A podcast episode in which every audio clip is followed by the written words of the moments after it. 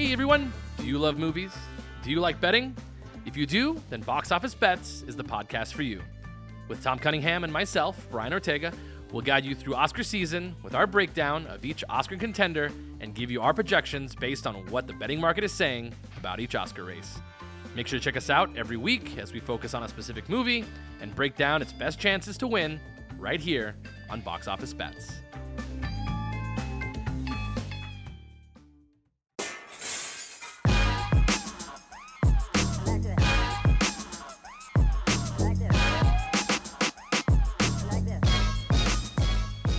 Everybody. This is Brian Ortega with Concierge Confidential. Welcome to the week of weeks as we've been looking at it here in Las Vegas. It is now time for the F1 Las Vegas Grand Prix, where you're basically on two sides of the fence. You either are super excited for F1 or you can't wait for it to be over. And then this has been a very divisive issue here in Las Vegas, just because depending on who you ask, uh, you'll get a bunch of different answers, whether it's worth it, whether it's not worth it.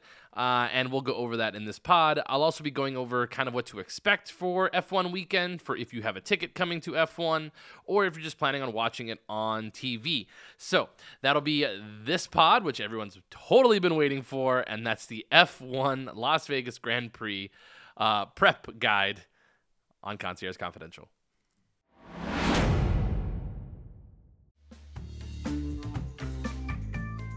Hey everybody, this is Brian Ortega from Concierge Confidential, and this episode is brought to you by AO Painting, who have been experts in specialized coating servicing Arizona for over 40 years. AO Painting specializes in industrial projects and are a one-stop shop for sandblasting, industrial painting, waterproofing, and much, much more. To see more of their work and to get a quote, you can visit aopaintinginc.com. That's aopaintinginc.com. AO Painting, where specialized is where we start.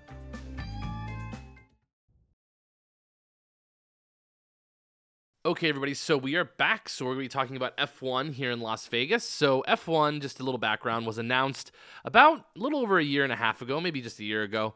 And there's been a tr- complete transformation here in the city of Las Vegas. We've had roads closed so they can repave, we've had uh, concrete medians actually torn out uh, so they can make way for a larger sort of like uh, track, obviously.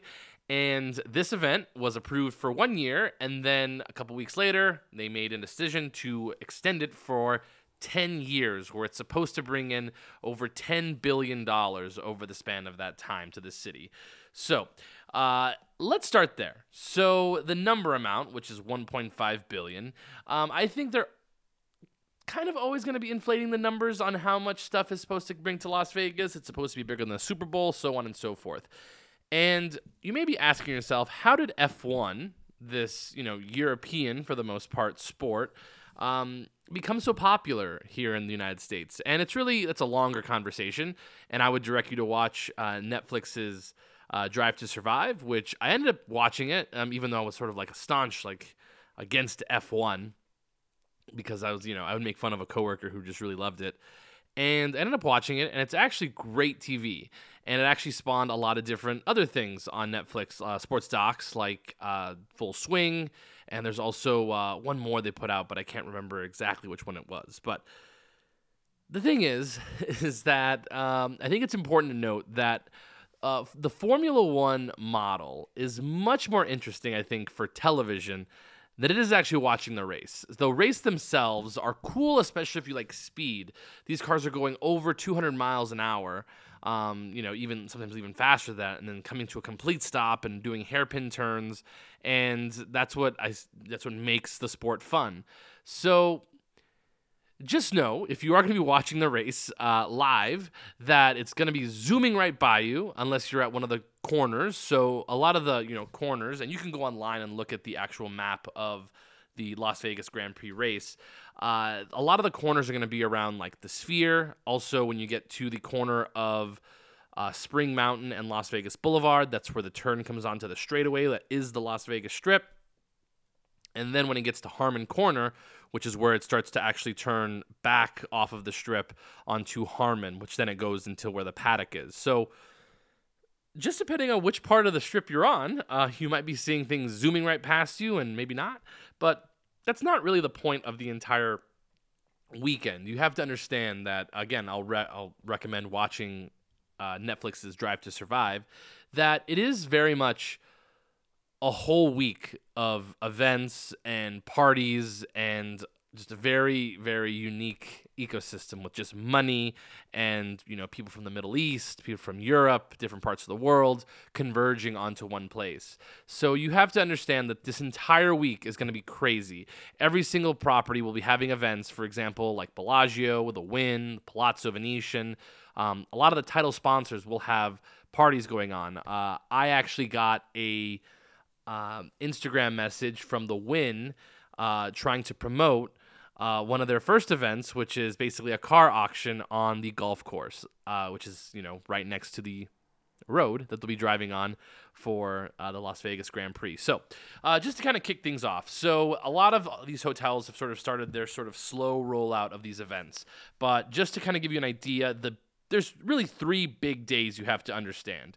So, the big three days, especially for those you maybe visiting during this time and under, trying to figure out whether or not you're going to be able to maneuver the Las Vegas Strip, you should be able to. Uh, you're not going to be able to, to drive a lot in the evening. You could drive in the daytimes, but in the evenings, really going to be hard to get, to get around. And again, it is our first time holding this event, which uh, yes, even the F1 owner, the guy who owns the media company that owns F1, has come out and said, yeah, it's the first year, so probably it's going to have the most bumps.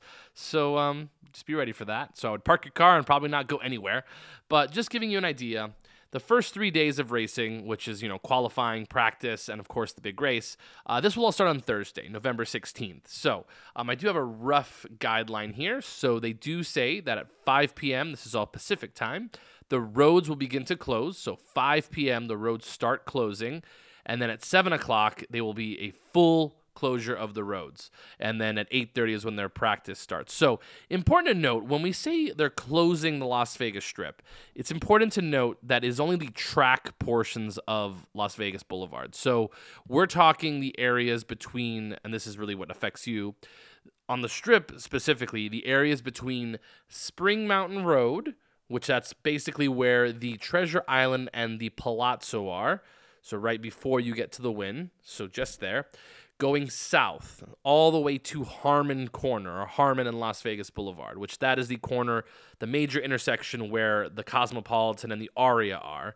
And then from there, it'll go east up Harmon uh, all the way to Koval, which is the main like back road on the east side of the strip that connects like MGM Grand, and you get just keep going up north. You'll end up going to, uh, for example, like uh, Flamingo, Bally's, sorry, Horseshoe, uh, Venetian, Palazzo, all the way to the Wynn. So just note that that sort of section of the strip is the closed part. So they do give themselves a bit of a buffer a lot of times when they make these closures, so just keep that in mind. But you will not be able to travel in between those corners. But on the edges, so for example, like Mandalay Bay up to about MGM Grand, even maybe up until like the Aria, uh, they will have access. But once you get to where like Harmon Corner is, they will most likely make you go left um, off of the Las Vegas Strip. So you'll be able to be basically going over the freeway again. So just keep that in mind that those sections will be, when they say closed, it's really the heart of the strip will be closed. So everything in front of Caesars, uh, all those portions. And it'll be very hard to walk if you're going to be walking on the west side of the strip. So that's the Bellagio side where the Cosmopolitan is and uh, Caesar's Palace. Just because everything there has been set up for stands. So you're, if when you walk in front of the Bellagio, you're basically going to have to s- skip over to the east side, which that's going to be where Paris and Planet Hollywood are, because that is the portion of the track that they are not. That's not really like the track part of it. It's they're racing on the um, west side of the strip. So I know a lot of directionals, but just remember in front of the Bellagio, it's very, very busy. You're not going to be able to walk and you're going to have to divert when you're walking on the strip.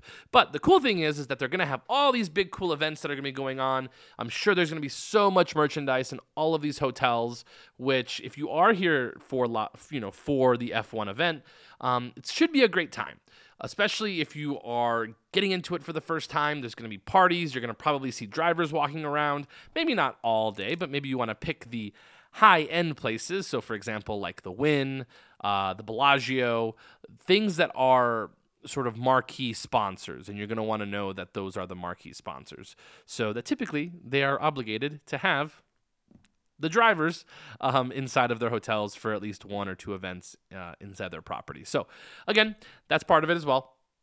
The tickets, there are still tickets available. Uh, I have been kind of looking around. If you're able, uh, there's a lot of like three day packages still available, but um, a lot of the tickets that I've seen that are still available are going to be along where like the paddock is, so that's going to be off of the strip. That's really where they kind of kind of start the race, and then also around the sphere turn, which is sort of like a grandstand section. So that's really what's left is those sections, and then the stuff that you're going to see on Las Vegas Boulevard. A lot of those are actually like hospitality tents. That's a lot of high rollers, VIPs those are more like the party atmosphere. The grandstands are really for the everyday fan going. And the tickets that I've seen lately, and again, everything's fluctuating as we go. Um, I've seen them for the practice rounds. You know, I've I'm looking at Ticketmaster, so you can always find them maybe a little bit cheaper. But I've been seeing them around the eight to nine hundred dollar range for tickets for those days. And then when you start getting into for example, the actual race day, I'm seeing them at $1,200, $1,500. And again, a lot of these tickets have already been purchased and then they are verified resellers where they are reselling these tickets. So you may see them for a lower price, but just be wary. I'm always wary of companies like StubHub, um, you know, Vivid Seats. Those are those are places that I don't always trust because sometimes this has happened before back in the concierge days. Um, if they find like for example a you know, uh, general admission seat or if concerts sell general admission t- uh, tickets, they will scan them twice. So they'll actually sell you the same ticket that has already been used or a ticket that they've already sold to somebody else. And really, it ends up being whoever gets there first gets to use it. And we're not able to check it out. So just understand there are going to be closures. A good way to get around the strip is what using our monorail system, our monorail and our tram systems. So the monorail itself is actually going to be very very busy because the monorail which runs on the uh, more directions on the east side of the strip that gets you from MGM Grand all the way up to the LINQ, the Flamingo, the Westgate, all the way up into the convention center and the Sahara. Those will be filled to the brim with workers. You're going to have a lot of workers, as it was said on the news, that uh, that is how a lot of the workers that are going to be on that side of the strip are going to have to commute to and from work. They're basically going to have to park at the Las Vegas Convention Center, and then they're going to have to grab the monorail and get off at their, you know, according stops. Which again, if you're staying, if you're working at the Venetian or the Palazzo, that is a long walk from the LINQ station. So very, very far walk. But they're trying their best. We'll figure it out. Um, we've kind of come to the part where why are people divided on this? And I think the major reason is is that the people who don't l- want who are having problems with F1, uh, I mean me included, is that just getting around the Las Vegas Strip has become a nightmare for such a long time. Um, they've had to repave the roads, they've paved over them again because they have to be a certain surface and it's really become you know I only have to go to the strip for you know a job or two, you know a couple you know a couple times a week, but it's right on there where the track is, and it's a little bit of a headache. Uh, definitely, I've kind of figured my way out around it, but it definitely adds to the commute, and I'm kind of on one of the edges of those, and I think it's just the fact that we understand we understand traffic. We understand that we're a a tourism destination but the amount of time it's been locked down, the amount of space it's taken up, and also the fact that it's been an investment for 10 years, we're all just a little bit apprehensive and worried that this is going to go on for, you know, it's going to take months of this all the time. So by the time this is done, we're going to have to start getting ready for the next one.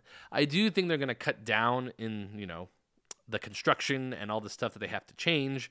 But I again, it's it is one of those things where you are asking yourself, you know, is it worth it? Is it worth, you know, spending all this extra time in my car? Is it worth, you know, dealing with these type of guests? We don't know what kind of guests are coming. We know they're going to be supposedly a lot of European, a lot of Middle Eastern uh, guests. And again, with that comes a whole bunch of like preconceived notions of how people tip, because that's really what a Las Vegas worker is worried about. Because I do have to say this about a lot of the big corporations when they say, oh, it's going to bring such and such amount of money to Las Vegas. Um, I don't think it's been communicated well to where that money is actually being dispersed, uh, especially, in, I believe, in the media. They haven't been able to tell us, you know, well, it's going to be going to, I just read the other day, it's supposed to be going to education. It's supposed to be going to this particular fund. Um, for somebody who's single and doesn't have kids, it doesn't matter to me, but I do get it. But if that is expressed to us, maybe we would actually be able to understand why it's such an important event.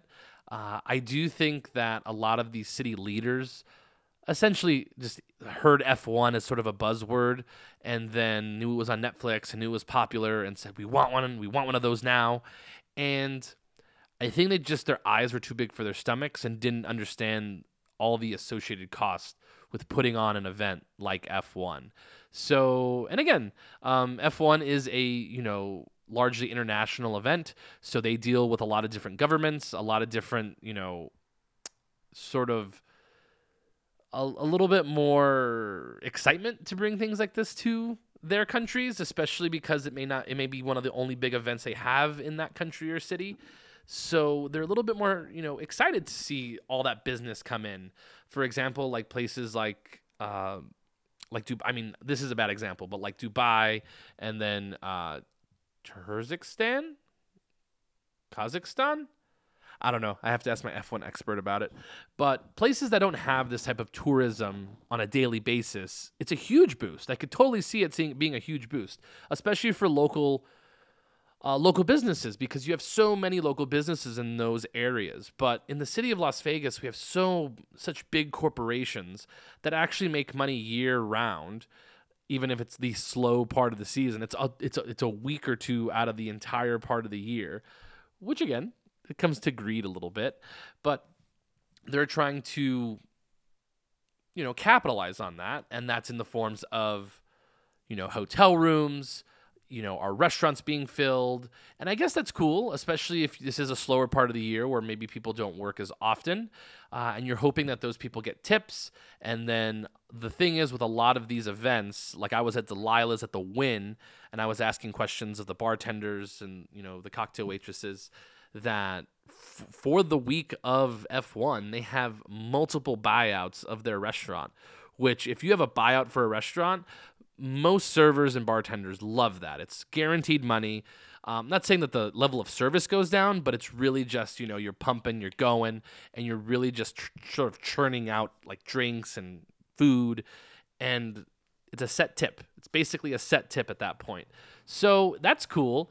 Um, but again, that's sort of the trickle down effect you're hoping for because I can tell you right now, hotels are not a type of business that give bonuses, which it would be awesome to see people who, and I think that would be a huge benefit to the hotels if they basically said, you know what, if you're going to work that week, if you're going to work those three days, they'll treat it as holiday pay and you get paid extra or double pay which again they won't do that because it makes sense and of course you know it, it, it messes up the bottom line. But hotels don't give out bonuses it's very very rare like the venetian and palazzo would give out bonuses the Wynn and the encore would give out bonuses but that's because those corporations are owned by hoteliers. Um, well, it used to be like Steve Wynn um, and then Sheldon Adelson, who's now passed away. But those were people who worked and knew were figureheads of business that could make those decisions. Now we have like MGM Resorts and Caesars Entertainment. That's much more of a boardroom atmosphere where you're worried about the stock prices and such. So again, it's great for the hotels because they're going to get a huge bump in revenue, but really for the workers themselves, I think it just you know just adds stress to that week, getting to and from work you know, and we as Las Vegas locals hate traffic. I mean, everybody hates traffic. People in LA, they probably laugh at us when we talk about traffic. But being a city how we are, where everything's you know close and within 20 minutes, uh, it's just we really are having trouble seeing the benefits of having this event because we're gonna have the Super Bowl coming around the corner, and we always know which parts of the year we can kind of plan vacations and such. So it's just a really conflicting thing. And I know people are on Twitter and, you know, Instagram saying how terrible F1 is. And they're saying, you know, you guys don't know the benefits it's going to come. And really, um, to give my honest opinion, uh, I'm I'm ready for it to be over just because of all the chatter about it, and I don't know. I think it's gonna be cool. I think it's gonna be awesome on TV. I think it'd be really awesome to see on TV. My dad is super excited to watch it, uh, but just me, you know, dealing with it every day, it is a little bit much. So we are trying to do our best. So I know that was kind of a long rant on uh, F1 and the effects it's going to have on the city itself. It doesn't help that it's doing, you know, construction is going on while we're also doing construction on the I 15. So these are all local problems, which those of you who don't live here, you know, I understand it doesn't make any difference to you. But this is a very, you know, high class affair. It is going to be a little bit chilly, so bring your favorite you know quarter zip or zip up jacket or make this you know a point to being when you get here you could buy your mclaren jacket wherever you want um, i was on the strip you know last week and a lot of these places will be selling memorabilia. So merchandise, memorabilia. They have jackets. They have shirts. Uh, I, I, I was even at Circa, which is downtown, which has you know cool like Red Bull shirts as well. So hopefully this is a really really exciting event. And again, make sure that you're you know ready to mingle with different people if you come. And again, the strip will be closed Wednesday, Thursday. Just kidding. Thursday, Friday and Saturday. Uh, by the way, Saturday, November 18th, is my birthday. So um, good for us, I suppose. Uh, for those of you planning on watching the race itself, the Las Vegas Grand Prix will be going off at 10 p.m. Pacific time. So that is uh, actually 1 a.m. Eastern. Um, I work in TV where I've learned how to move these numbers. So uh, again, just plan accordingly um, when you're going to be watching the race. It's very, very late at night. So hopefully under the lights. Um, they say there's supposed to be um, some rain in the forecast. It doesn't feel that way right now here on a Sunday as we're recording. But again, things change. And the, the, the, the tough part for F1 is that it typically rains in Las Vegas in the desert specifically at nighttime, which that's when the race is supposed to be. So hopefully that doesn't happen. Uh, but again, um, if you're going to be here during that week, lots of events going on, a lot of different properties. Um, if you haven't gotten a reservation for dinner at a restaurant, um, good luck. It's going to be really tough. You're going to have lots of buyouts. But I would obviously say the further away you get from the center part of the track, the more options for food you're going to be able to get. I've also seen that lots of shows have been clo- uh, gone dark for this week just because it's I don't think it's going to work well in terms of the timing because most people that are here for F1 have had to purchase multiple nights to stay in our hotels and they are here for the F1 event and a lot of those big um, those big shows like Cirque and maybe Absinthe, those shows are going to go dark because they feel like no one's going to go see those shows at that time of uh, the night. So again, if you don't see a show available to you, it's probably because F1 is you know doing the big event. So again, I just I felt the need to do an F1 event. Uh, again, the big straightaway, if you want to know, the big straightaway is going to be right on Las Vegas Boulevard, starting from the Treasure Island and then zipping straight down all the way to Harmon Corners. So, really, that's going to be the marquee part of the. Uh, the event. And again,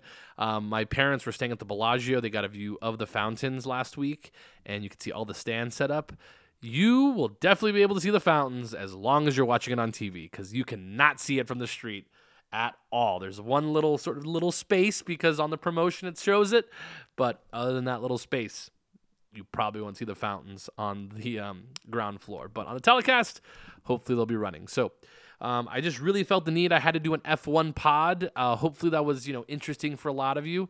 Um, just know that it's a very very fast race.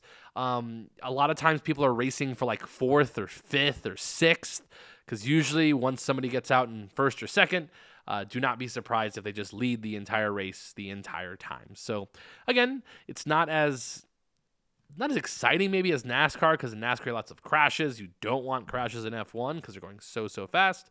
But again, just be ready to you know be cheering for a fifth. But hopefully you enjoy the event if you're going to be coming and seeing it in Las Vegas. If you're not, make sure you tune in to it on television, which the main race will be on Saturday night, uh, going into Sunday morning, obviously. So again, uh, that was our sort of F1 prepper. If you are coming to Vegas, make sure you tip because those people have to go to work on those days, and it's uh, you know, just give them a little something something for having to brave through all that traffic. So. Again, catch us on all of our social channels at Concierge Confidential underscore LV on Instagram, uh, on TikTok and Twitter at Keys to Vegas for all of our latest videos. And again, thank you so much for listening to the podcast. I really appreciate you guys. Uh, hopefully, we'll come up with a new pod, you know, coming up soon um, in terms of you know the episode and what we're gonna you know go over. I might talk about tipping again because I haven't talked uh, done a tipping episode in a while. So um, again, thank you so much for listening. If you see me out in town, maybe not during F1 because you know it gets a little bit crazy, so maybe I won't be you know trekking to uh, the Las Vegas Strip. But if you see me out in town, say hello, grab a card. But if you do, remember, keep it confidential.